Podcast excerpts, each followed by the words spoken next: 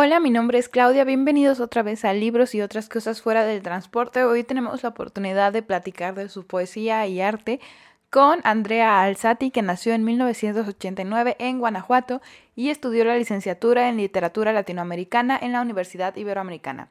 Es autora de los libros Animal Doméstico, Algo tan oscuro que no tiene nombre y Todos mis cuchillos. Sin más, comenzamos con la entrevista. Hola, bienvenidos otra vez todas, todos y todes al podcast de Libros en el Transporte, titulado Libros y otras cosas fuera del transporte. El día de hoy estamos con Andrea, que se va a presentar a ella misma, y luego vamos a hablar un poco como de cómo llegamos a su perfil y a su persona, que nos parece que fue de forma interesantísima. Hola, muchas gracias. Eh, soy Andrea Alzati, eh, vivo en la Ciudad de México y soy poeta y artista visual. Ah, nos encontramos con Andrea a través de un perfil en Instagram que se llama Baño Público, donde muchos artistas ah, pues van como haciéndose cargo de este perfil, ¿no? Y entonces uno se mete como si fuera pues justo un baño y se encuentra como con todo, o sea, como con muchísimas piezas. Creo que ahorita lo tiene Julia Pérez, con quien ya tuvimos la ocasión de hablar en una ocasión, que Ah, bueno, si no lo han escuchado, escuchen nuestro episodio al respecto en el que hablamos de su unidad habitacional tejida, que nos parece un proyecto precioso. Entonces, cuéntanos, Andrea, un poco más como de, pues sí, o de qué es baño público y por qué decidiste exponer ahí, lo que expusiste ahí y de cómo es tu arte. Bueno, Baño Público fue un proyecto que yo no conozco muy a fondo, pero me invitó Sabina, que es la que lo coordina, y pues es como uno de estos perfiles que hay varios que en donde te invitan a hacer un takeover. Entonces te dan la cuenta por una semana más o menos y tú puedes hacer lo que quieras. Este, y yo pues como tengo proyectos como de muchos tipos, o sea, como que tengo libros, tengo este, obra como visual, video, foto, obra en papel, pues tal cual como que estuve subiendo todo lo que he hecho como en los últimos, no sé, cinco o seis años, que es como que ya el tiempo que llevo como más dedicada ya a producir, bueno, como a hacer arte ya como más de tiempo completo. Y pues nada, está, está bien porque llegas diferente, ¿no? O sea, finalmente creo que ese tipo de cuentas justo lo que hacen es pues abrir como, como estas lógicas del algoritmo que ya son muy em, terribles, como de de ir en contra de ellas. O sea, como que hay tanto que pues finalmente uno acaba desapareciendo en ese mar de, de perfiles, ¿no? Y justo, pues como que está interesante este tipo de proyectos en donde ya de acuerdo a un interés que es como las artes o lo que sea, este, pues te invitan y llegas a tu, o sea, gente diferente que no te seguía, igual conoce tu trabajo, ¿no? Que fue un poco como ustedes este, dieron conmigo. Entonces, sí funciona. Tengo 33 años, los acabo de cumplir. Estudié literatura es, en la Ibero, que es como literatura latinoamericana. Y pues yo empecé a escribir poesía más o menos desde el principio de la carrera. O sea, digo, empecé más chica, pero empecé a publicar como por 2011, 2012 por ahí en revistas electrónicas y eso. Pues ha estado bueno porque también como que ya esta cuestión de publicar en internet como que ha facilitado muchos procesos que antes están, siento como más, como que era más difícil acceder a una publicación, por ejemplo. Y pues ya con internet y los blogs y todo eso como que se fue simplificando de alguna manera pues, llegar a gente, ¿no?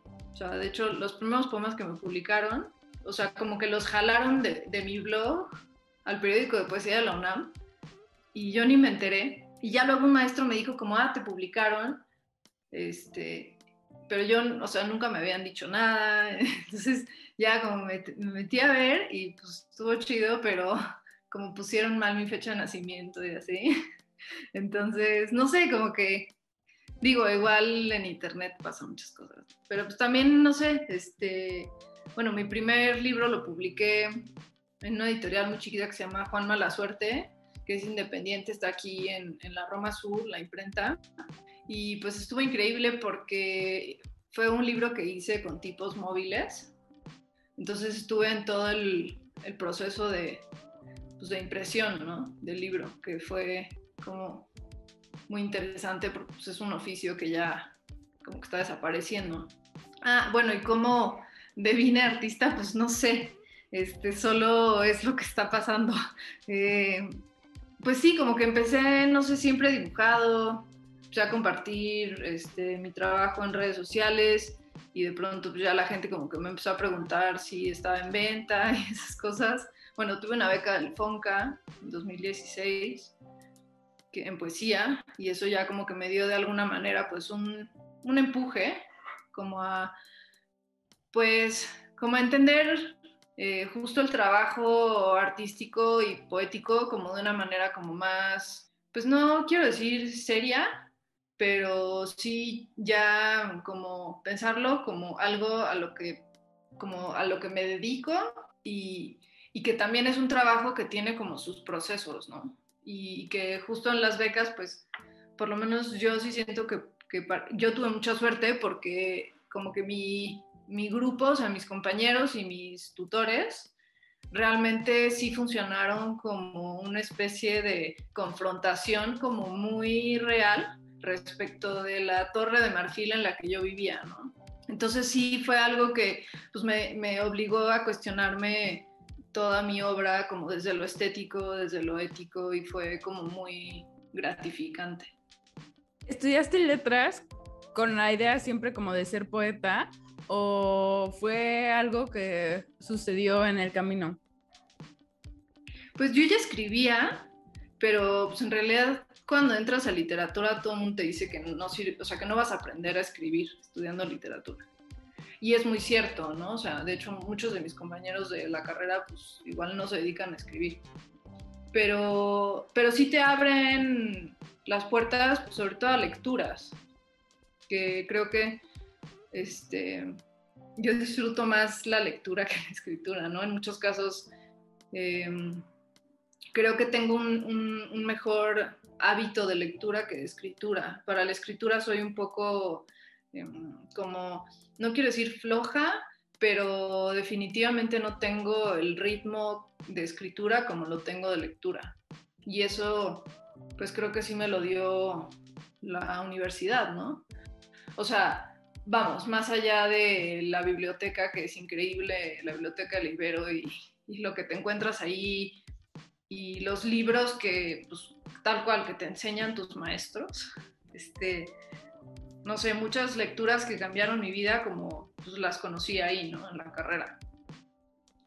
Entonces, pues no, o sea, en realidad, como que yo nunca, o sea, yo nunca pensé como me quiero dedicar a escribir o me quiero dedicar a ser artista, simplemente pues, son cosas que hago y que de alguna manera ya como que poco a poco van siendo como reconocidas. Este, pero como que no es algo, o sea, creo que, creo que no es algo que pensé nunca como llegar a ser y de igual manera como que no hay un punto en el que ya lo eres, simplemente es como un ejercicio que tienes que como que seguir pues, haciendo, ¿no? Como una práctica. En tu perfil de Instagram nos encantó que se define como escribo, dibujo y demás hierbas. ¿A qué te refieres con demás hierbas? Pues todo lo demás, eh, como tengo como muchos, como, no sé si son proyectos, porque solamente son como cosas que hago. Creo que lo más cercano es como llamarlos acciones. Por ejemplo, toda esta serie del papel higiénico, que son, pues sí, como acciones improvisadas en el espacio público, muchas de ellas, no todas, en donde pues yo como que compro un papel higiénico en cualquier tienda o lo que sea y de alguna manera como que interactúo con él en el entorno. Entonces, pues sí, eso es como, como las demás hierbas, ¿no? O sea, como todas esas cosas que hago que pues, de alguna manera no son eh, estrictamente escritura o dibujo, ¿no? Sino como otras cosas. Este, no sé, también tengo piezas como bordadas, fotos, videos, como, pues sí, un poco como que agarro todo lo que pueda. Em, bueno, mi primer libro se llama Animal Doméstico.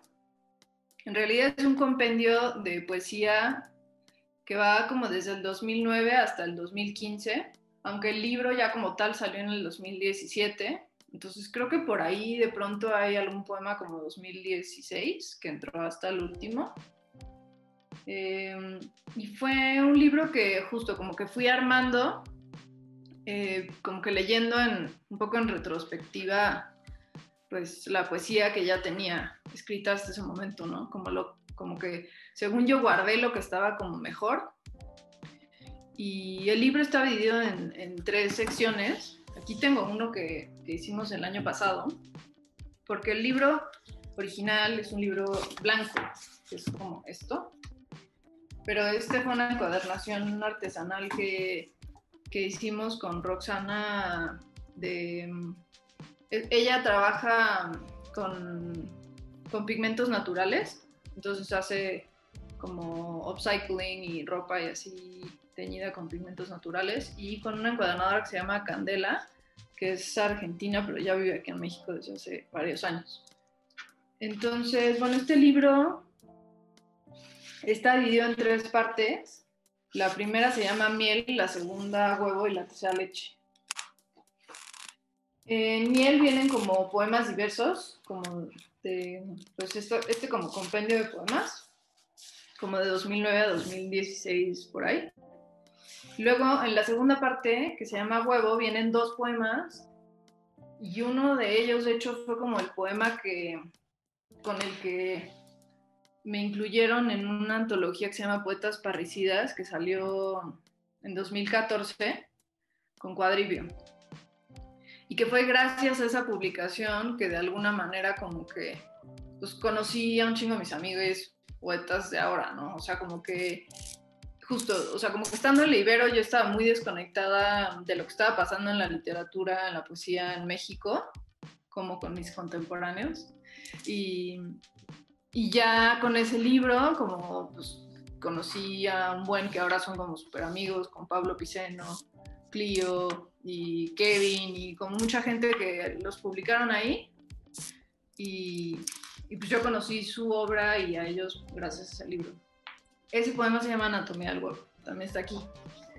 Y luego la tercera sección es Leche, y es un poema largo que se llama Movimientos de la Leche, que originalmente salió en una revista que salió en la Universidad de Puebla que se llama Crítica, que no sé si todavía existe, pero ahí salió la primera versión de ese poema. Y pues ya, entonces como te decía, este libro lo trabajé con Francisco Fenton, que es el editor de Juan Mala Suerte, que yo conocí a través de otro amigo que también es poeta que se llama Bruno Darío, y en una lectura este, que hicieron ahí en casa de Paco, pues lo conocí y yo justo estaba armando el libro y estaba como viendo qué hacía con él, dónde lo publicaba y todo eso. Y ya me dijo como que sí le latía para su editorial y ya lo, lo sacamos ahí. Y fue un tiraje como muy cortito, creo que fueron como 250 ejemplares que fueron saliendo poco a poco porque todo se hace a mano o sea, la, encuadernación y la distribución es como muy, este, pues sí, de poquito en poquito. Entonces también es un libro que ahorita ya, pues no se consigue tan fácil, aunque salió después una, una edición en España, en 2020. Este mexicano no se ha, no se ha vuelto a, a editar. Entonces, en realidad es como un libro fantasma porque no tiene ISBN ni nada de esas cosas. O sea, es como que nada más el objeto y y bueno, tiene su colofón y esas formalidades, pero como que no es un libro como registrado.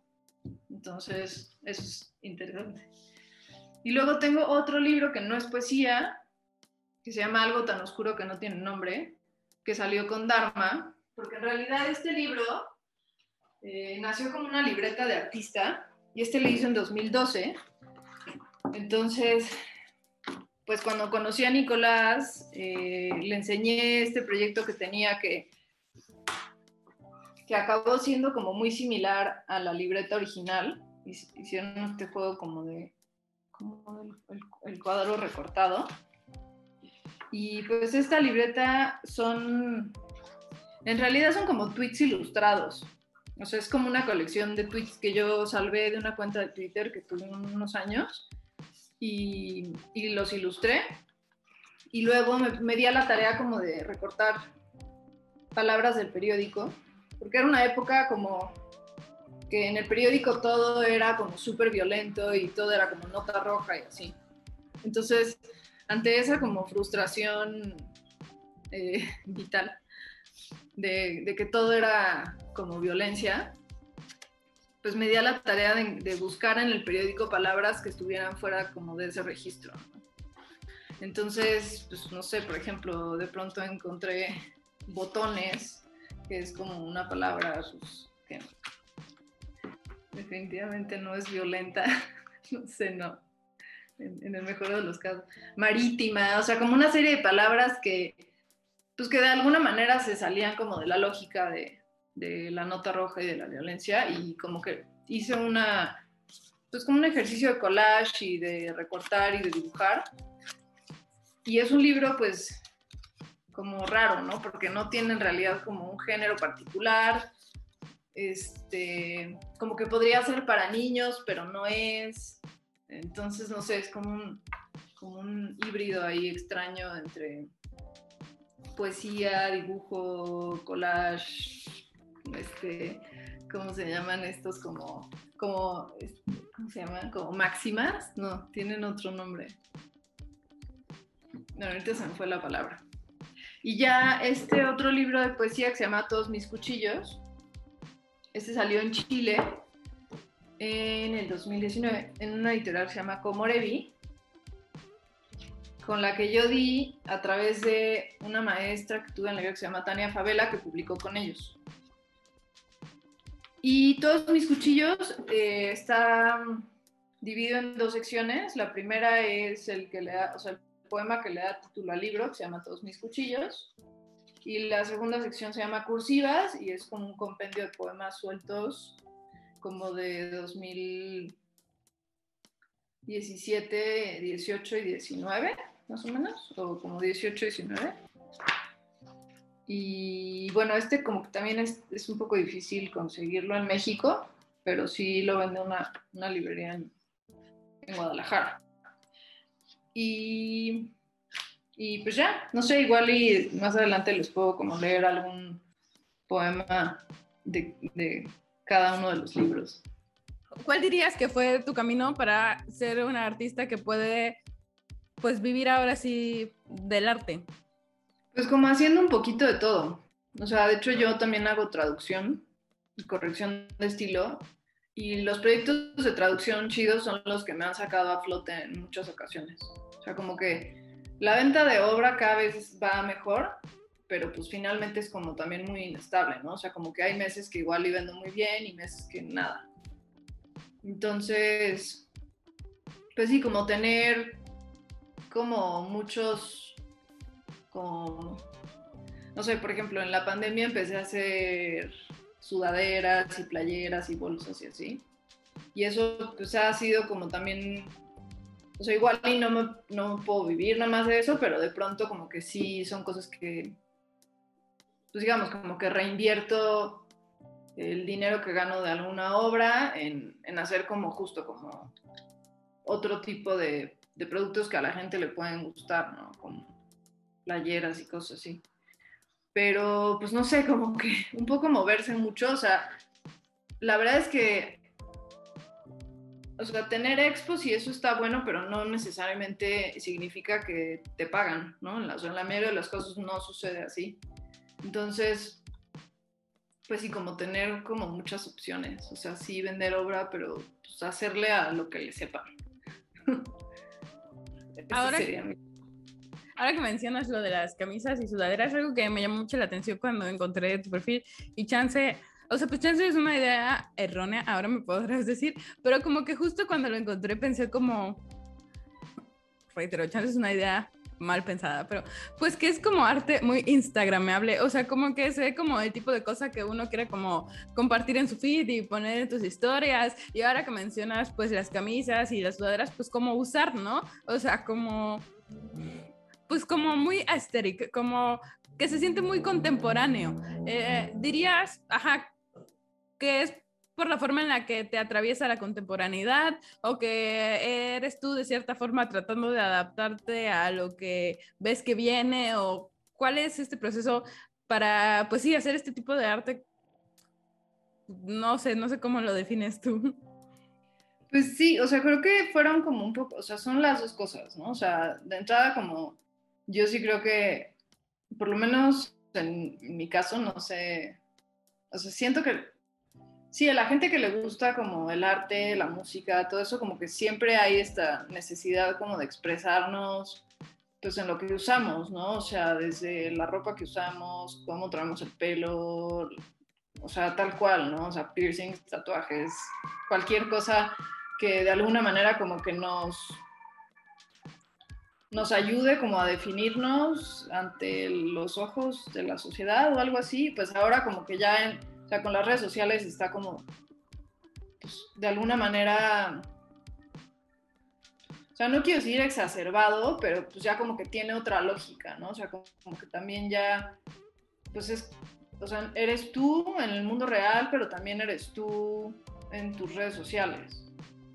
¿no? O sea, es como, como una, pues de alguna manera construir como, como esa persona virtual y, y pues en eso como que se están tejiendo como muchas relaciones, ¿no? O sea, incluso yo creo que, o sea, si no fuera por, por esa lógica que, que, dices que como que, no sé, que la gente lo busca y les gusta compartirlo, o sea, de alguna manera eso también a mí me ha ayudado pues, a llegar más gente y a poder como ganar dinero de eso, ¿no?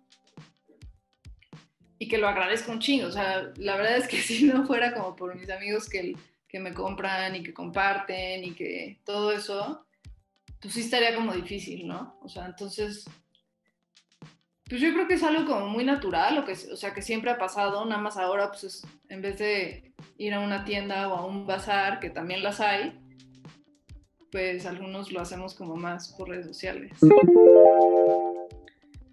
Pues creo que es como muy difícil, de, o sea, como que definir quién decide como qué es arte, ¿no? O en qué momento una acción se vuelve como, como una pieza artística. Em, voy a poner un ejemplo como de un de un como performance que hice en Zócalo. Y ese, pues como acción o performance, o como le quieras llamar, este, es el único que he hecho como más planificado. O sea, porque mi idea era aprovechar la webcam que está puesta como en el Hotel de México que está grabando el Zócalo todo el tiempo, se transmite en YouTube eh, como permanentemente está como vigilada. Entonces, no sé, a mí me pareció como, o sea, ese tipo de cámaras que están permanentemente transmitiendo me vuelan la cabeza. Y, específicamente pues en el Zócalo como que es muy interesante de pronto entrar, sobre todo porque rara vez está vacío, ¿no? Y yo me di cuenta de eso justo cuando lo empecé a seguir, porque yo quería ir a extender un, rollo de papel de baño eh, como a través de, de, la plancha del zócalo. Y entonces, pues yo quería que estuviera vacío. Entonces estuve como tres meses dándole seguimiento a la cámara y pues que primero estaba al árbol de Navidad, luego que las pistas de hielo, no sé qué. Ya finalmente cuando encontré que estaba vacío, me organicé con dos amigos, con Diego Espíritu y con Dora, y ellos me ayudaron a como ir a hacerlo, ¿no? O sea, llegamos como a las 5 la cinco y media, 6 de la mañana o algo así. Y mi idea era como, o sea, grabarlo en vivo, o sea, como transmitirlo en vivo y poner el link al, a la webcam. Y pues que quien estuviera despierto ahora lo viera, ¿no? Como suceder en tiempo real. Pero se trabó la cámara, entonces no lo pudimos compartir como en tiempo real pero de todas maneras lo hicimos. Este, no salió exactamente como lo, como lo planeé porque había mucho viento y como que yo no iba preparada para tanto viento, pero pues fue como interesante también cómo, cómo resultó, ¿no? Este,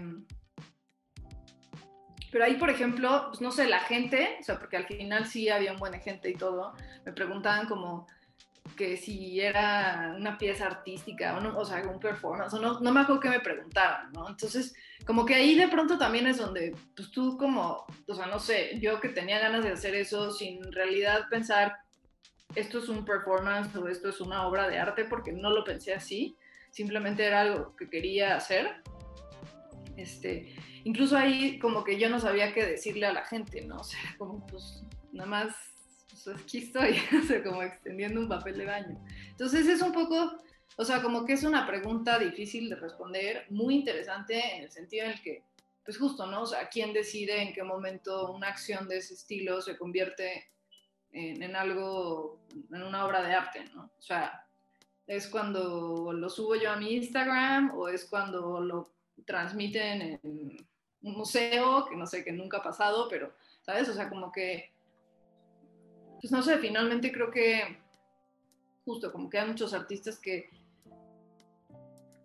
o sea, que trabajas sin en realidad saber muy bien qué estás haciendo y que ya después como que el tiempo se encarga como de poner tu trabajo en determinado lugar y, y ya le confiere como este lugar de ser arte o no. O sea, pero creo que es una, o sea, si bien la pregunta es como muy interesante, como que yo prefiero no preguntármela tanto. Y en este sentido, pues haciendo como estos performances, así, ¿cuál ha sido la experiencia más interesante que has tenido?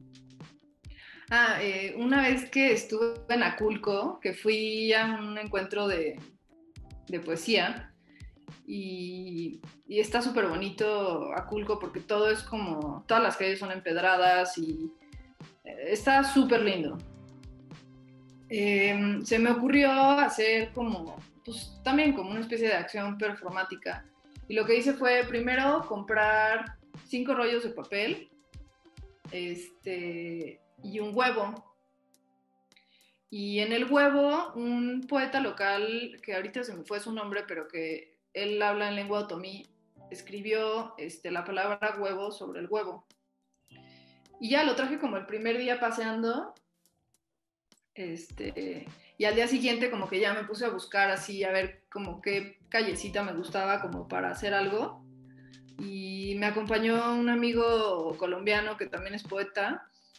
Y pues ya como que lo pusimos ahí, o sea, como que puse cuatro rollos de papel, como haciendo un cuadrado y luego con el otro como que los rodeé y me metí y como abrí el huevo. Y me fui, o sea, como que le tomé unas fotos en el momento y ya me fui. Y después como de una hora o dos, no sé cuánto tiempo pasó, regresé. Y uno de los rollos como que lo había atropellado un coche, entonces estaba como aplastado. Y los otros tres que estaban bien se los habían llevado. O sea, como que alguien los vio y dijo, ah, pues matanga se los llevaron y el huevo estaba ya abierto, como ya seco. Y entonces pues yo me agaché como a tomarle fotos y así a ver cómo había quedado. Y pasó un cuate y me dijo como, no lo toques. Y yo, ¿por qué? No, pues es que puede ser brujería. y yo, ah, no, no es brujería, lo puse yo. Entonces ya como que me dijo, ah, bueno, pero si necesitas una bruja yo te puedo presentar a alguien. Y yo, ah, le va, gracias. Y entonces ya, no sé, como que fue, fue chistoso. Ahí también como que de pronto, pues sí, ¿no? El huevo como que también tiene muchas connotaciones culturales ahí, como también, como con la brujería y esas cosas, ¿no? Entonces fue como divertido. Bueno, este poema es de Animal Doméstico, no tiene como tal cual un título, pero tiene incisos. Inciso A. Despierto en la médula de un sueño que es la representación de un círculo inmóvil. Si camino alrededor de él, podría jurar que se está moviendo, que me mira a los ojos, aun cuando un círculo no tiene ojos, excepto si cualquier círculo quizá es un único ojo que todo lo ve, todo lo sabe.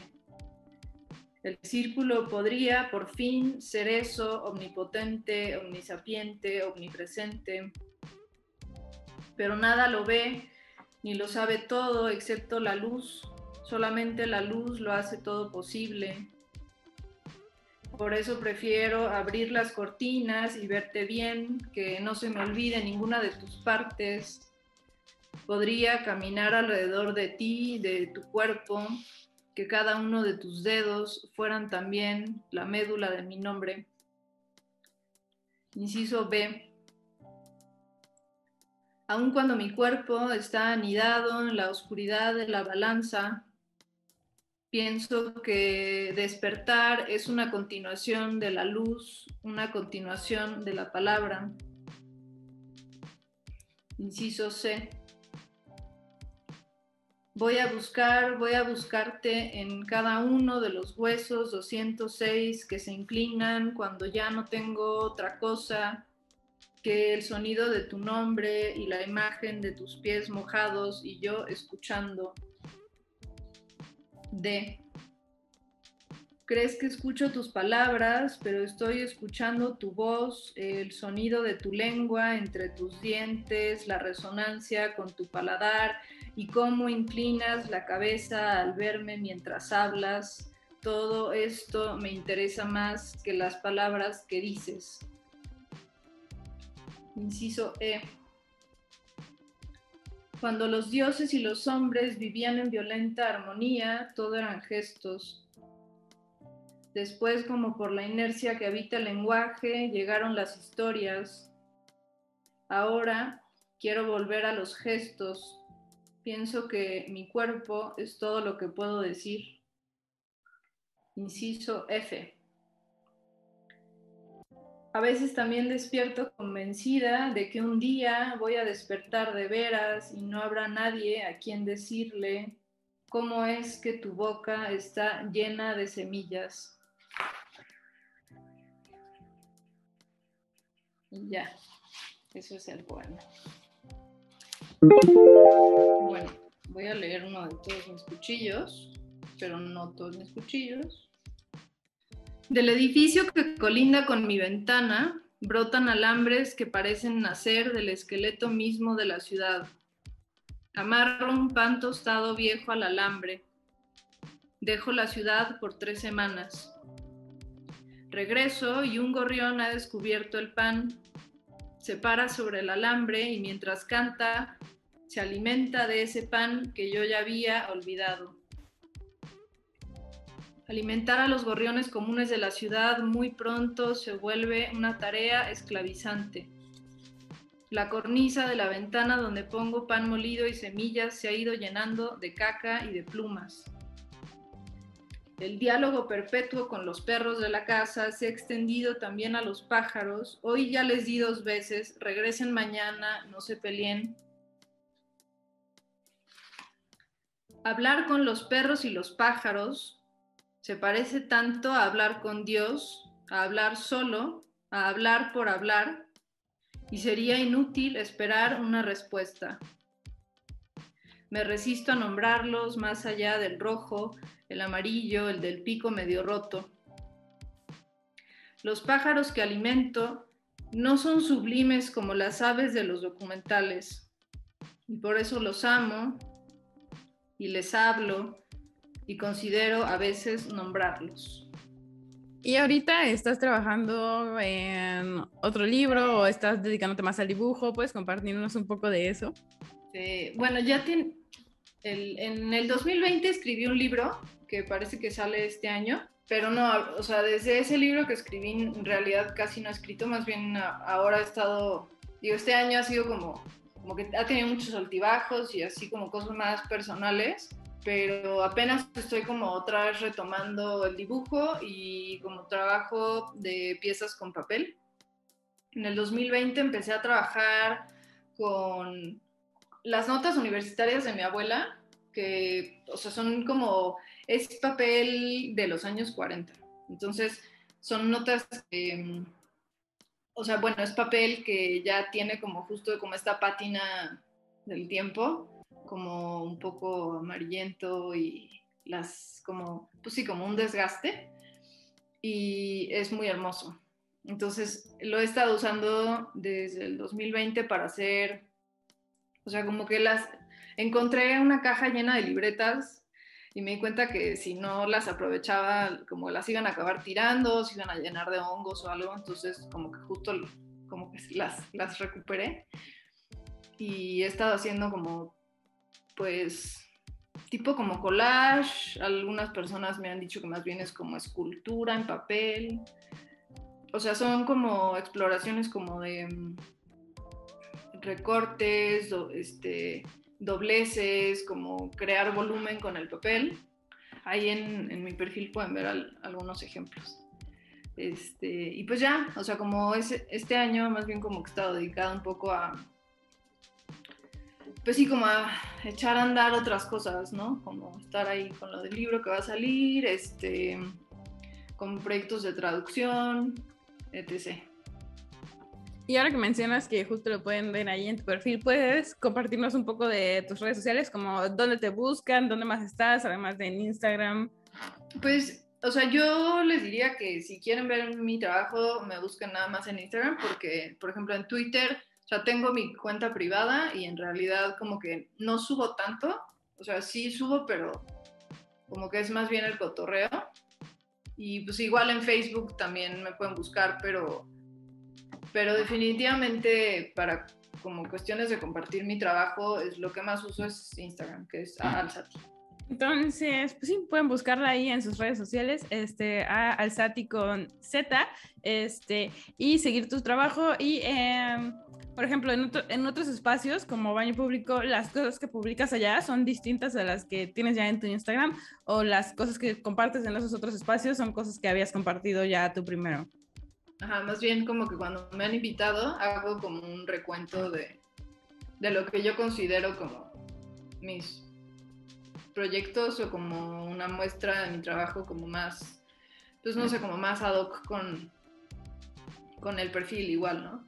Muchas gracias por, el espacio y pues cualquier cosa si quieren como leer mi libro, Animal Doméstico lo pueden descargar está en Poesía Mexa. Entonces, si ponen en Google Andrea Alzati Animal Doméstico, solito les va a aparecer el PDF para que lo descarguen. Y pues nada, solo gracias. Ay, muchas gracias a ti por venir. Me gustó mucho platicar contigo y conocer un poco más de tu trabajo. Muchas gracias. Y pues no olviden también seguir todas las redes sociales de Libros en el Transporte. En caso de que no lo hagan, estamos en Instagram como arroba libros en el transporte, en Facebook como Libros en el Transporte y en Twitter como arroba libros transporte sin la última E porque no cabía. Muchas gracias.